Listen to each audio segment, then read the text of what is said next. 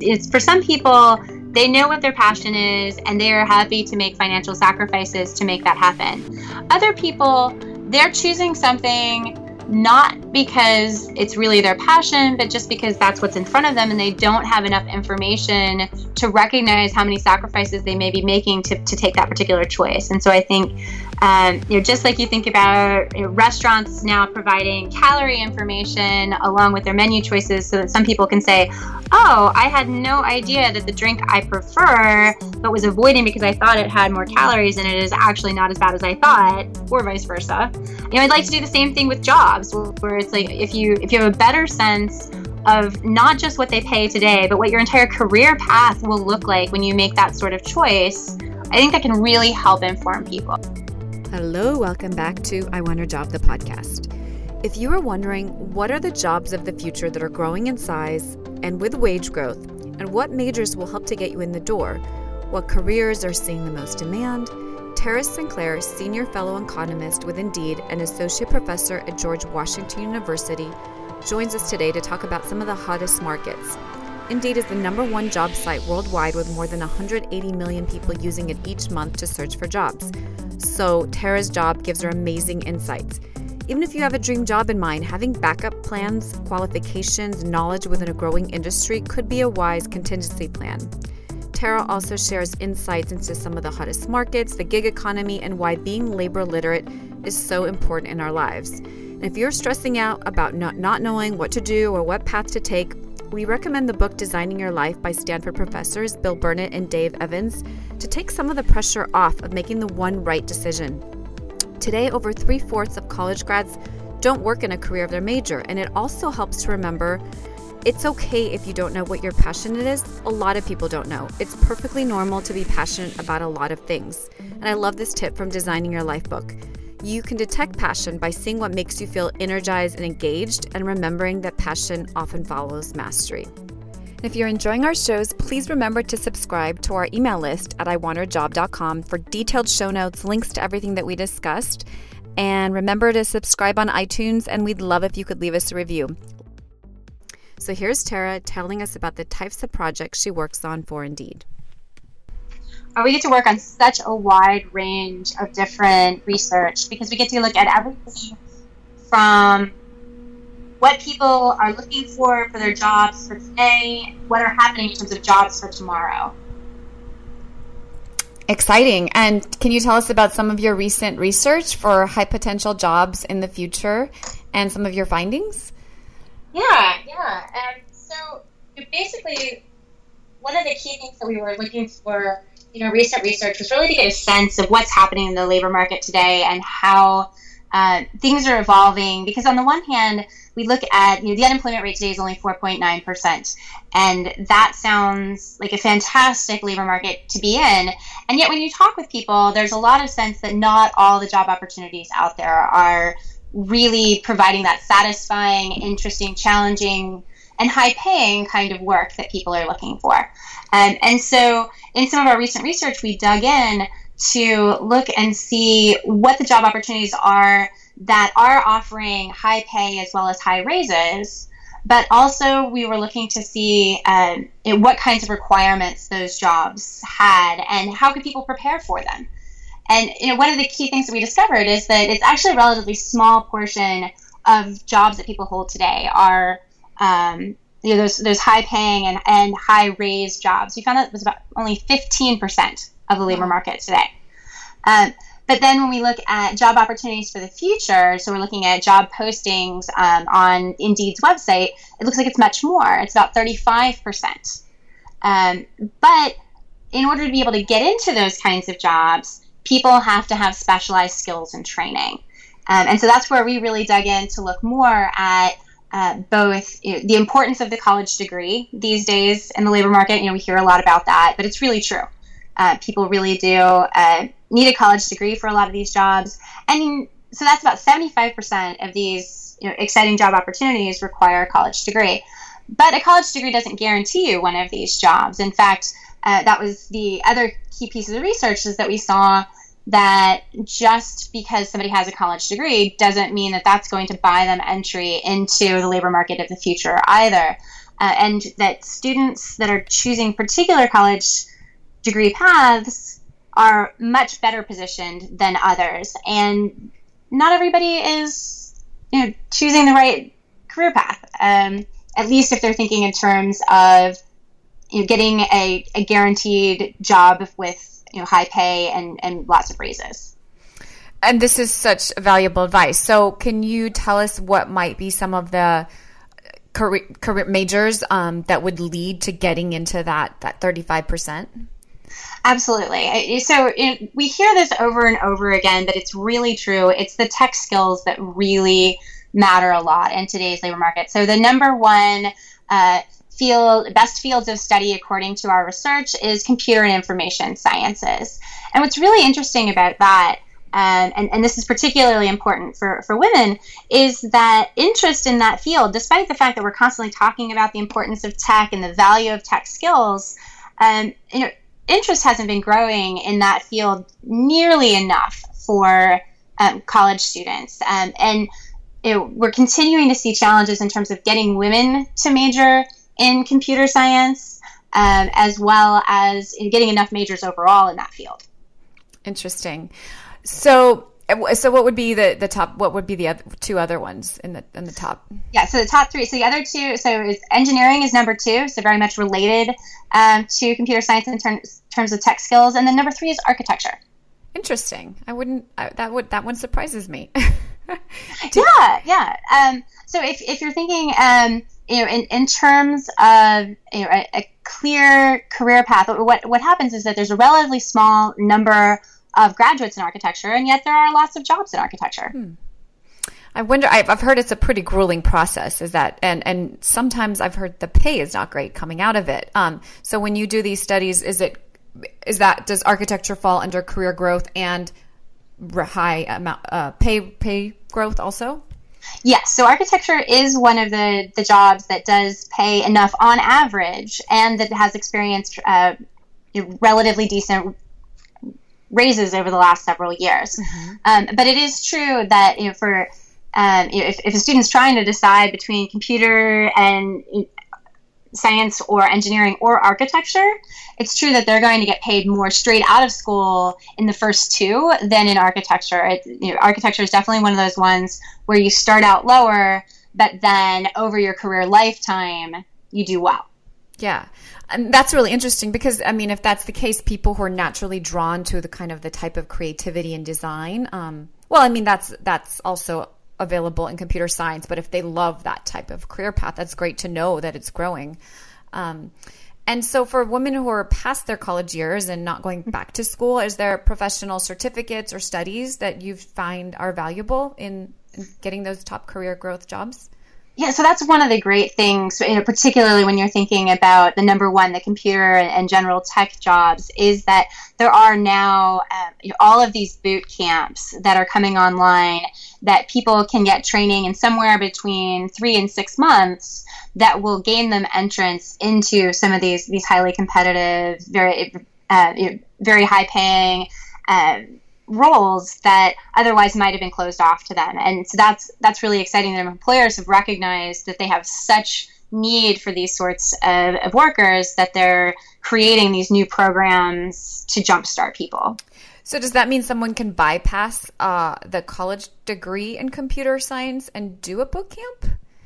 Well, it, it is going to be two different roles. When you think about the fundamentals that people learn in a four year program for computer science, that's very different than what you're going to be able to acquire in terms of very practical skills in you know, three to six months.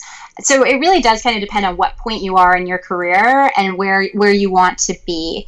Uh, so if you are a young person who's trying to decide whether you go to college or go to a boot camp, I'm probably going to, in general, encourage people to do the, the four years of college because they're going to get fundamentals that they're going to be able to build upon and learn from as they go throughout their career and as the world continues to change, they'll be able to build on that fundamental knowledge.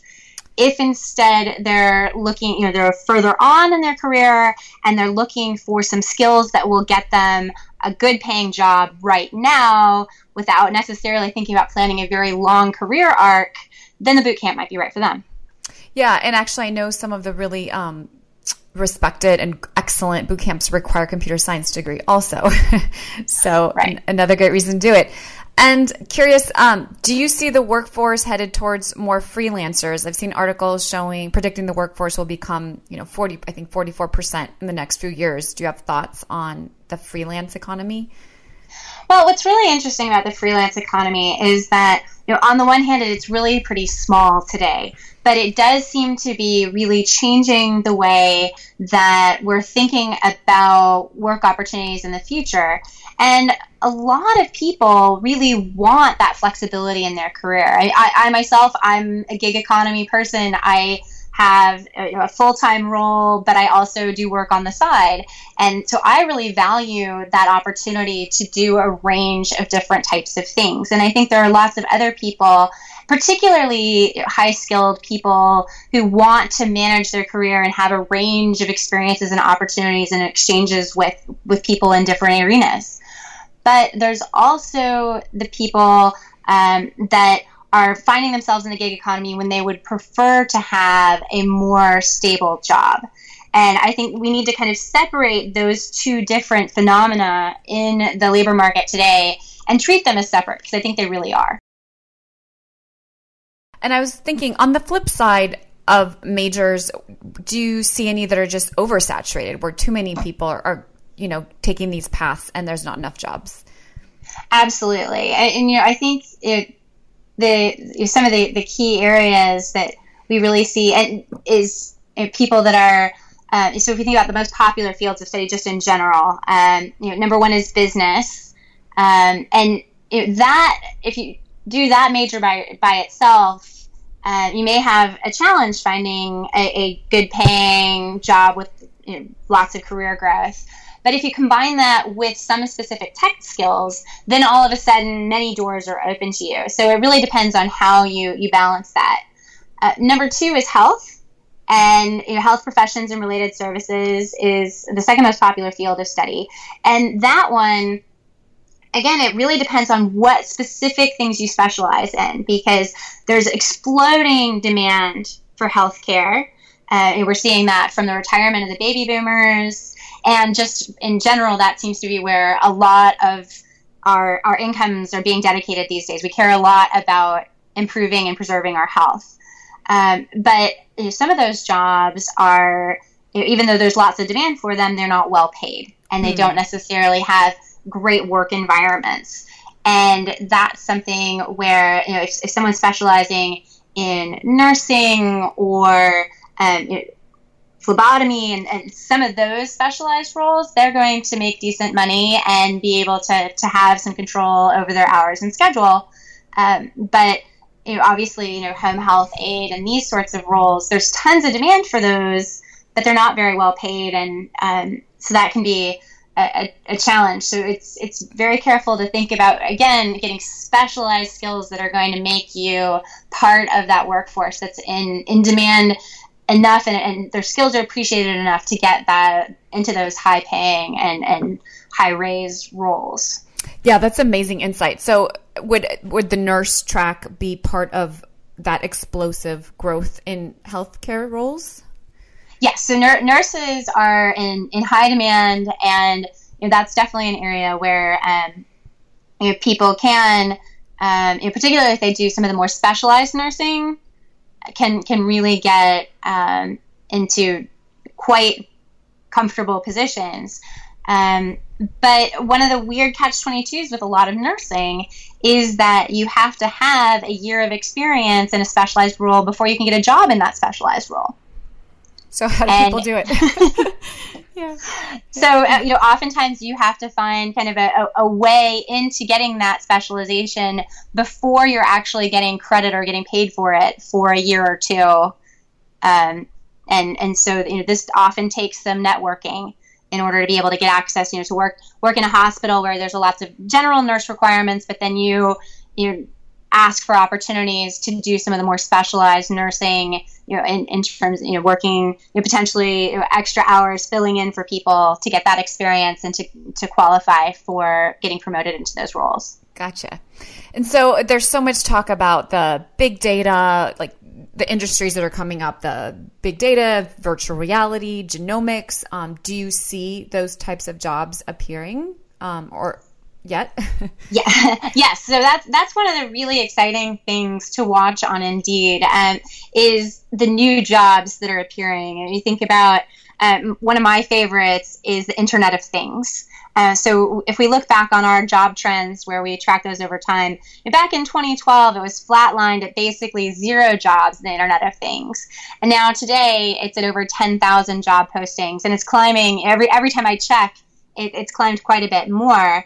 And I, I think it's really exciting to think about all these new technologies that are coming online that are creating completely new types of work and you know, new job descriptions that are showing up every day. Got it. And so, for somebody who wants to position themselves for those roles, would computer science, do you think that would be the best entryway at this point? Well, I, honestly, I think there's a, several different entry points. And one is, uh, you know, obviously a computer science degree. There's a, a range of different opportunities from that degree, but also you know, having some fundamental technical skills. You know, as I, I always tell students in my um, college professor role to you know, take as much math as they can take, take as, as much computer programming as they can take, um, but then also take some creative classes because that's the other piece of it is you, there is this balance between tech skills and creative skills because even computer programming itself is you've got to be creative. There's a problem that hasn't been solved before, so you need to be creative to come at it, it with new insights. And with that sort of a, a skill set and combination, if you have that in fun, you know, the fundamentals, then hopefully whatever new jobs appear, they're going to be able to you know, adjust their skill set for these new opportunities. Yeah, and it's great for to hear you say that because some women might be listening and thinking I'm too creative, I can't box myself into something that's, you know, engineering focused, but it really it does require design and creativity. So I mean, uh, you're a professor and you're recommending this, so it's great to hear it from the expert.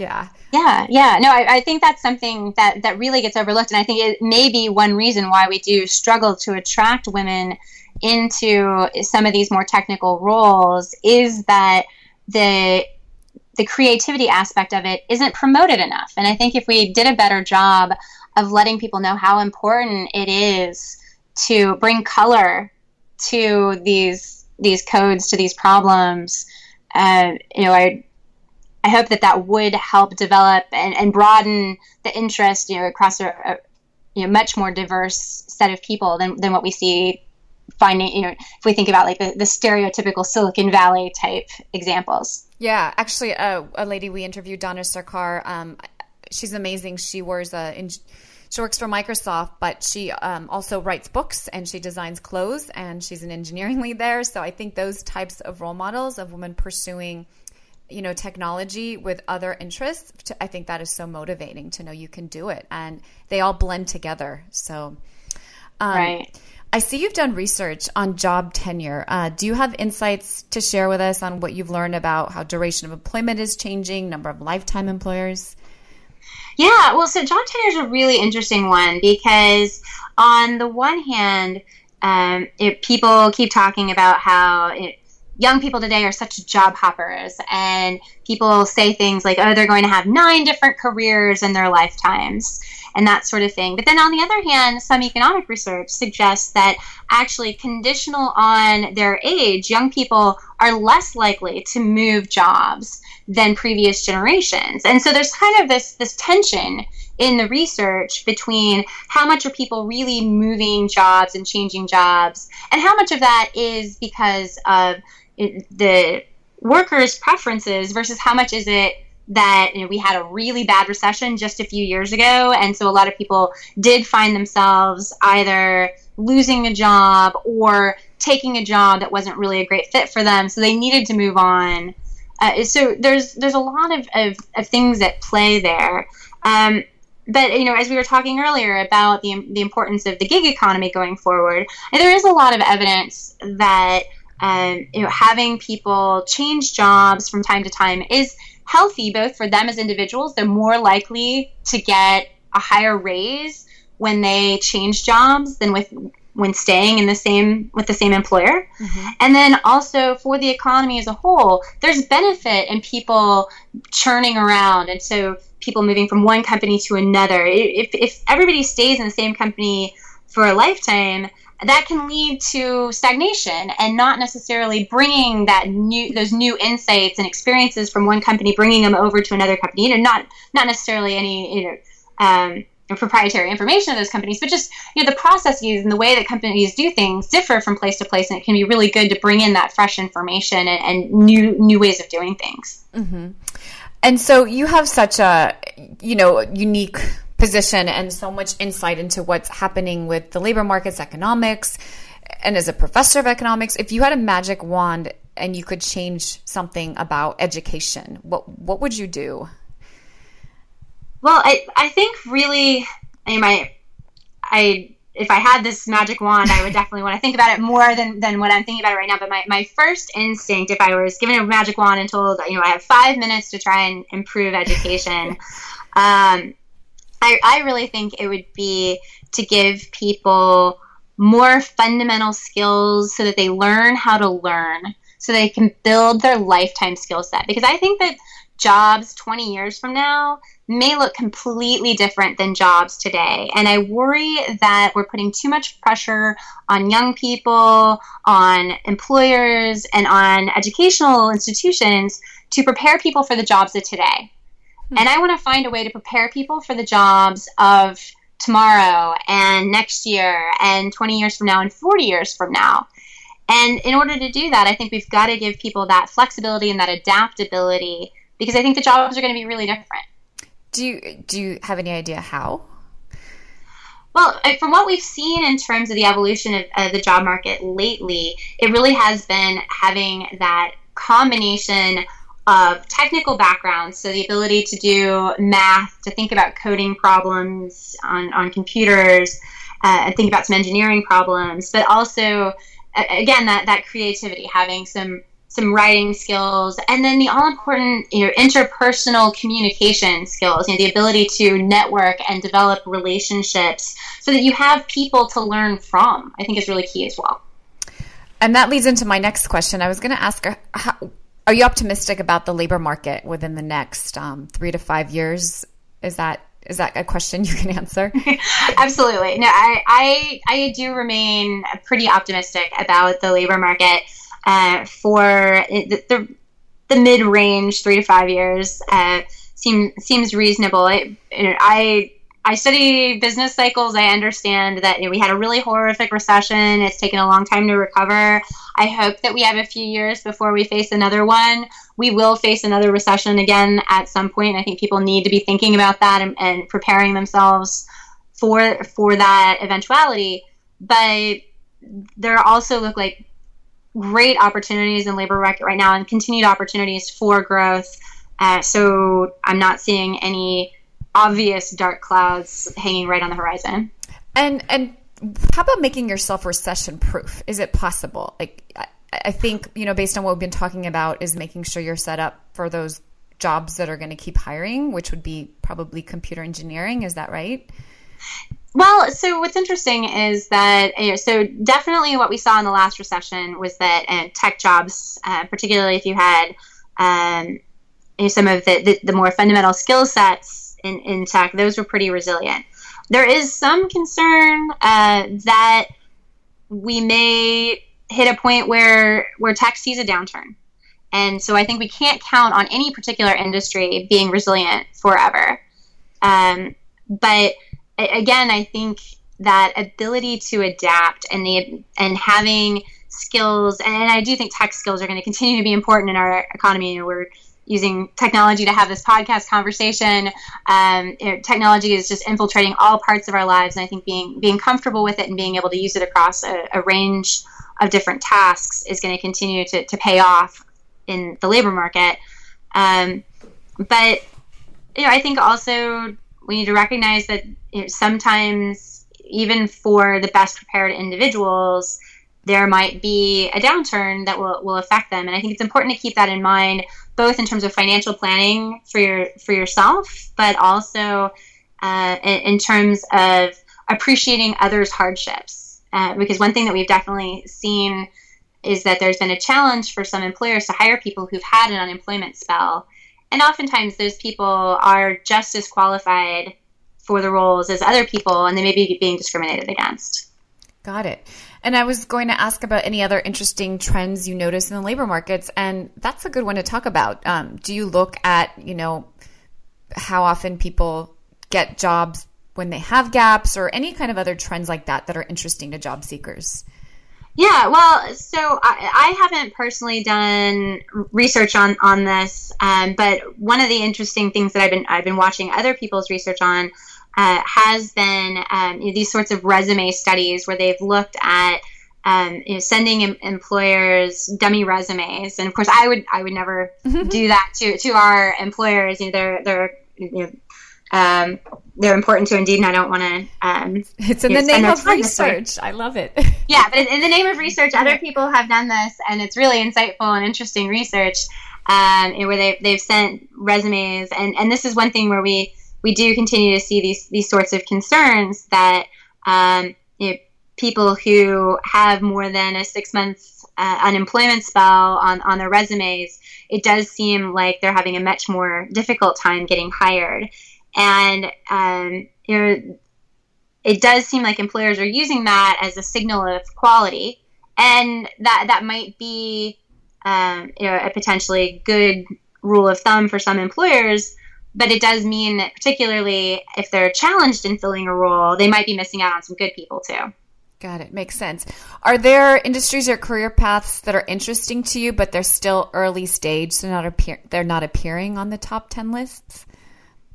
Um, well, that's a great question. I well, so I, I have to actually do a, a you know kind of a, a, shout out to my own field of, of, economics that isn't showing up on the top ten list, although um, it is one where um, you know, we do get to do a little bit of everything. Um, you know, it is a fairly, you know, as one of the social sciences, it's a fairly popular major.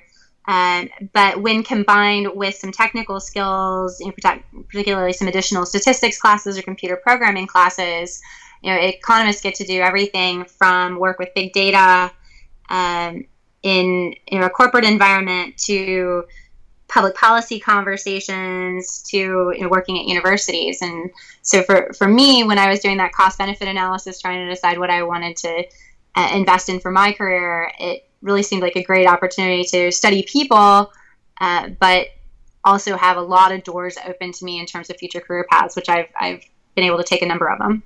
I love that. And I never thought about that as an economist role, but what you just described sounds absolutely fascinating. And do you work with data scientists or how? Tell us about a typical day um, in your life. Well, that's yeah. It's it's tricky. It's very tricky to describe a typical day for me. Um, but um, a, a, typical day when I'm working at Indeed, for example, um, will involve um, meeting with data scientists about some of their projects, and then seeing if there might be an opportunity either for me to give them feedback and insights from what I know from economic research, or um, it, sometimes I take some of their experiments that they're they're doing on the Indeed site and see if I can actually use that as information to share with job seekers about things we're learning about how employers are using our site or how other job seekers are using our site. Um, and then you know I'll get to go into design meetings where I'll look at um, what our design team is is doing for representing this information and sharing it with the world. Um, and, and, then I, I may go and, and, give feedback on uh, you know, a new product that we're considering using. Um, and so you get to work with just a range of different people, and then I can spend some time um, sitting quietly at a desk writing R code and um, digging around in data. I, I love your job, and um, actually, I do. I what you describe sounds so fun and stimulating, and I'm curious.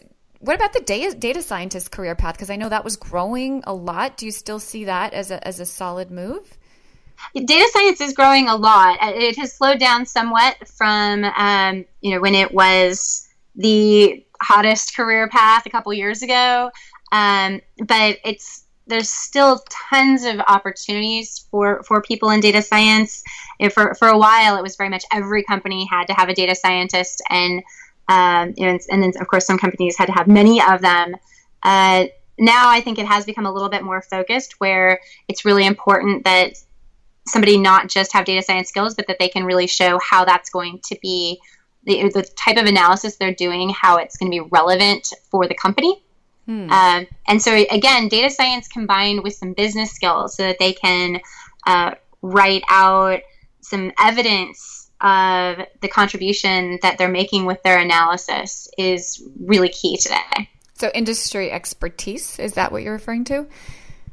But, potentially industry ex- expertise, but also potentially um, you know, the you know, the the training you get from some business courses where you learn how to uh, write out a, a, business case for certain types of work um, and, and, proposals for analysis and that sort of thing. Because it, it, was a couple of years ago, if you had a bunch of statistics skills, it was great. Here's some data. Go do some statisticky things with it. um, and and now employers are saying, okay, what are these statisticky things, and can you explain to us what this means and how we as a business can act on it? Got it. Mm-hmm.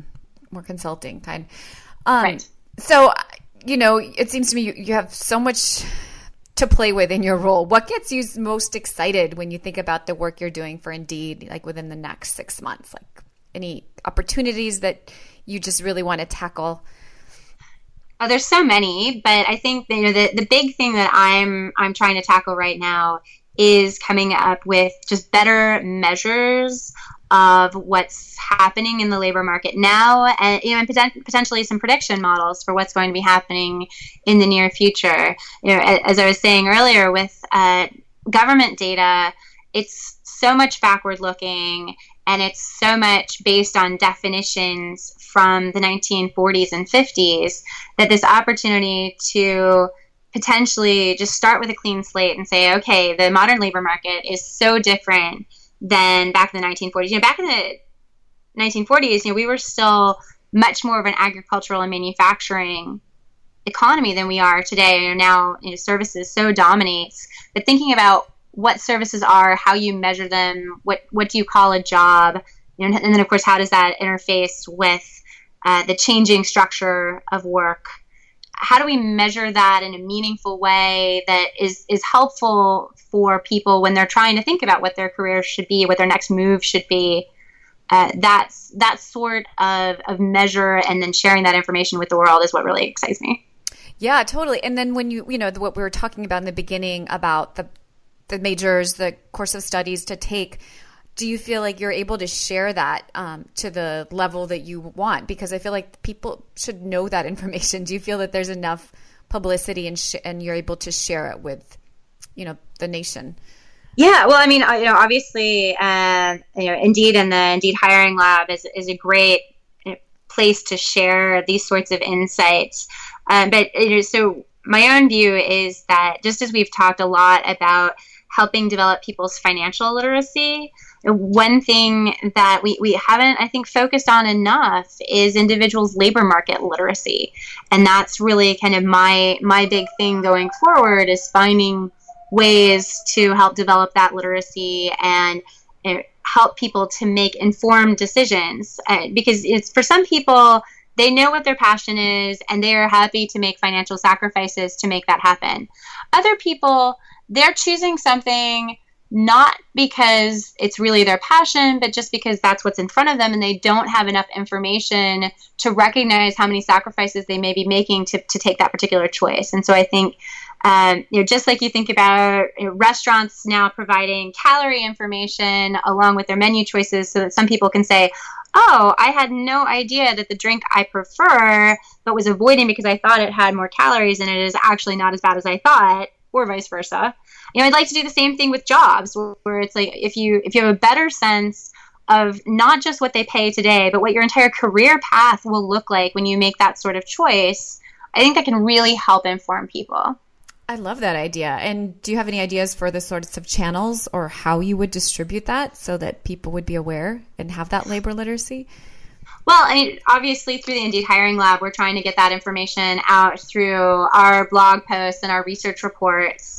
Um, and, and then, of course, we also have from our public analytics pages, we have uh, you know, a, a, lot of information right on the Indeed website that gives people information uh, about recent trends in both job postings from the employer side as well as what other job seekers are looking at because you know there are some areas that might be really hot uh, but they might be hot both on the em- employer and the job seeker side, which might suggest that there's a lot of competition for those roles, even if there's a lot of opportunities. Whereas in other areas, you can see that there's not nearly as much competition. So um, you know, people can go directly on the site. It's just indeed.com slash job trends, and people can enter in different keywords and see what those patterns look like and, and develop some of that, that insight for themselves. Excellent.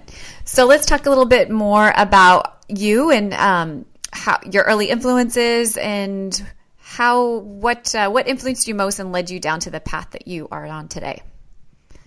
Sure. Well, and I took a relatively unusual path. Um, you know, I didn't actually take an economics class until my senior year of college. Um, and then immediately fell in love with the field. I had no idea that economics was studying people. I always thought it was like accounting or money or something like that. And then the minute I, I took a course and realized, no, this is about people making choices, I, I realized that that was really something I was quite passionate about. Um, but I graduated from college and then went off into the working world for a while and found myself on an airplane doing a cost benefit analysis because I was thinking about wanting to go back to school and trying to decide what I should study. And um, you know, started doing some some research on you know different fields, and and I was doing exactly the kind of research that you know we were now doing in these hiring lab reports, where I was I was looking at okay, here are the different salaries for these different jobs, and what kinds of opportunities could I have if I went and did an economics degree. Um, and you know, and eventually decided to go ahead and get a PhD in economics. Um, and then I, I, followed the fairly traditional path of doing the PhD and becoming a professor. And you know, I love being a professor, but I also thought it was really important that in order to really anchor my research and my teaching, I, I needed real world insights. I, I wanted a connection with um, the, the working world. And when I saw this opportunity to work with Indeed, um, it was just you know the, the, a dream come true because they have amazing data about the working world and then i get opportunities to talk to employers and job seekers directly about their experiences in the labor market today plus i'm working at a wonderful company that is growing like gangbusters. And so i get that working world experience for myself as well. It's an amazing combination. And tell us um, about so you, you've had great career success. Obviously you seems like work ethic study skills those kinds of things probably are something you've mastered. Can you tell us a little bit more about your daily practices mindset or maybe some philosophies that have also led to your success?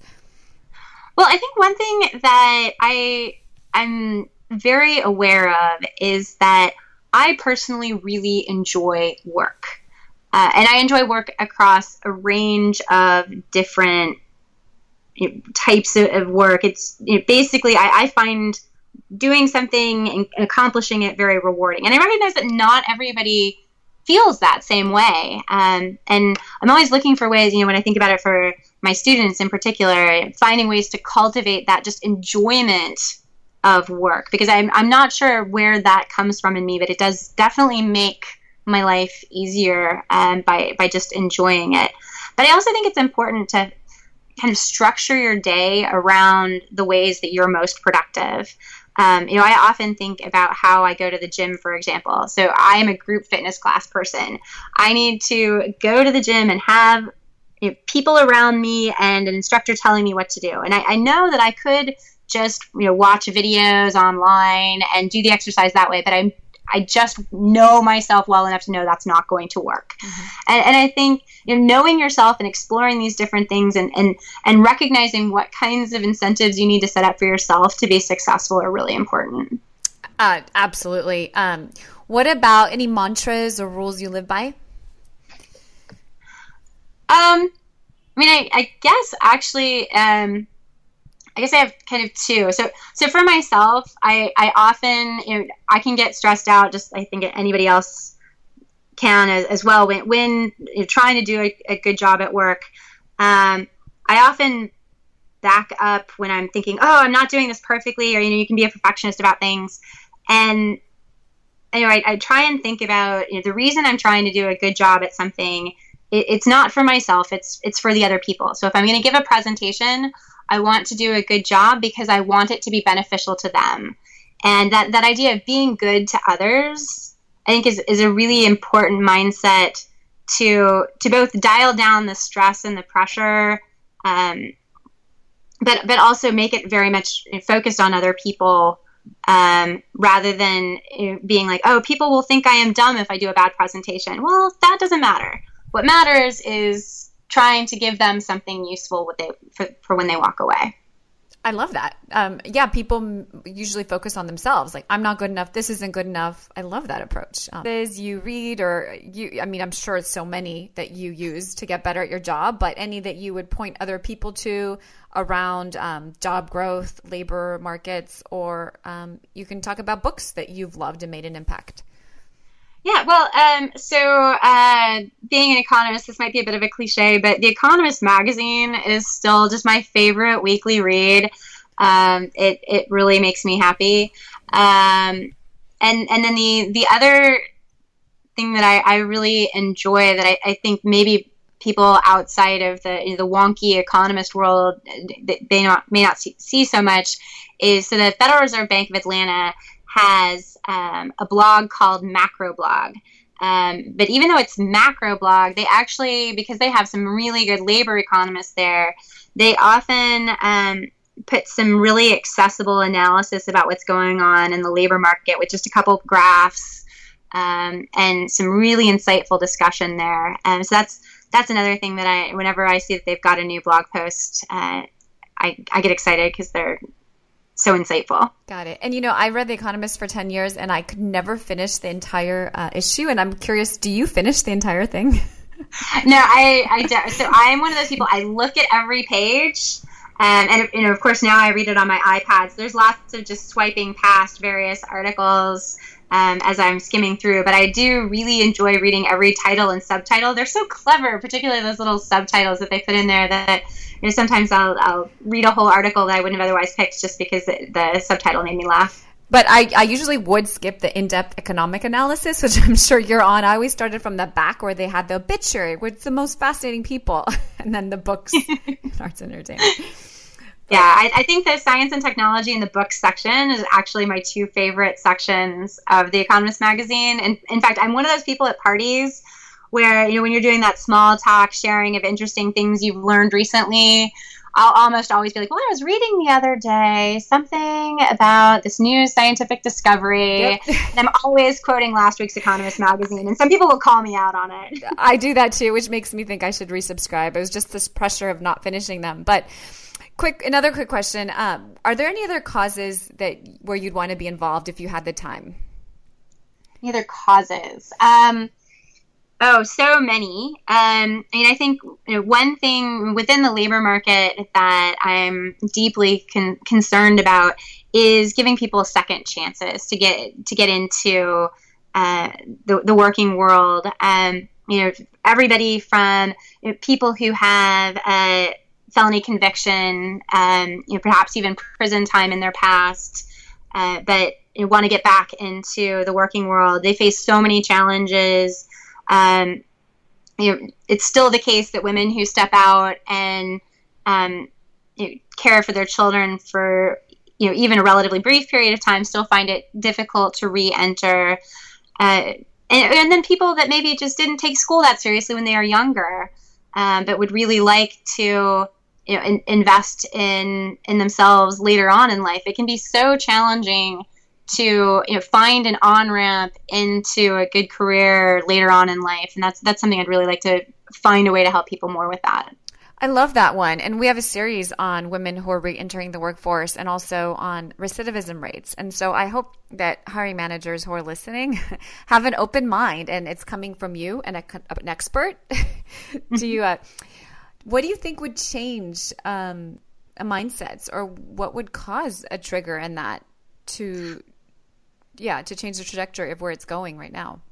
Well so i get you know i'm, I'm based here in washington d.c and so i get asked a lot about what public policies could you know, potentially help with this. And you know, my big thing is really i want to give more bargaining power to workers. And one way to do that is to just have a very, very robust economy generally. Um, so, it, you know, unfortunately, things often backfire when um, you know we, we put in very specific policies to try and help one group. It ends up hurting another group, and that sort of thing.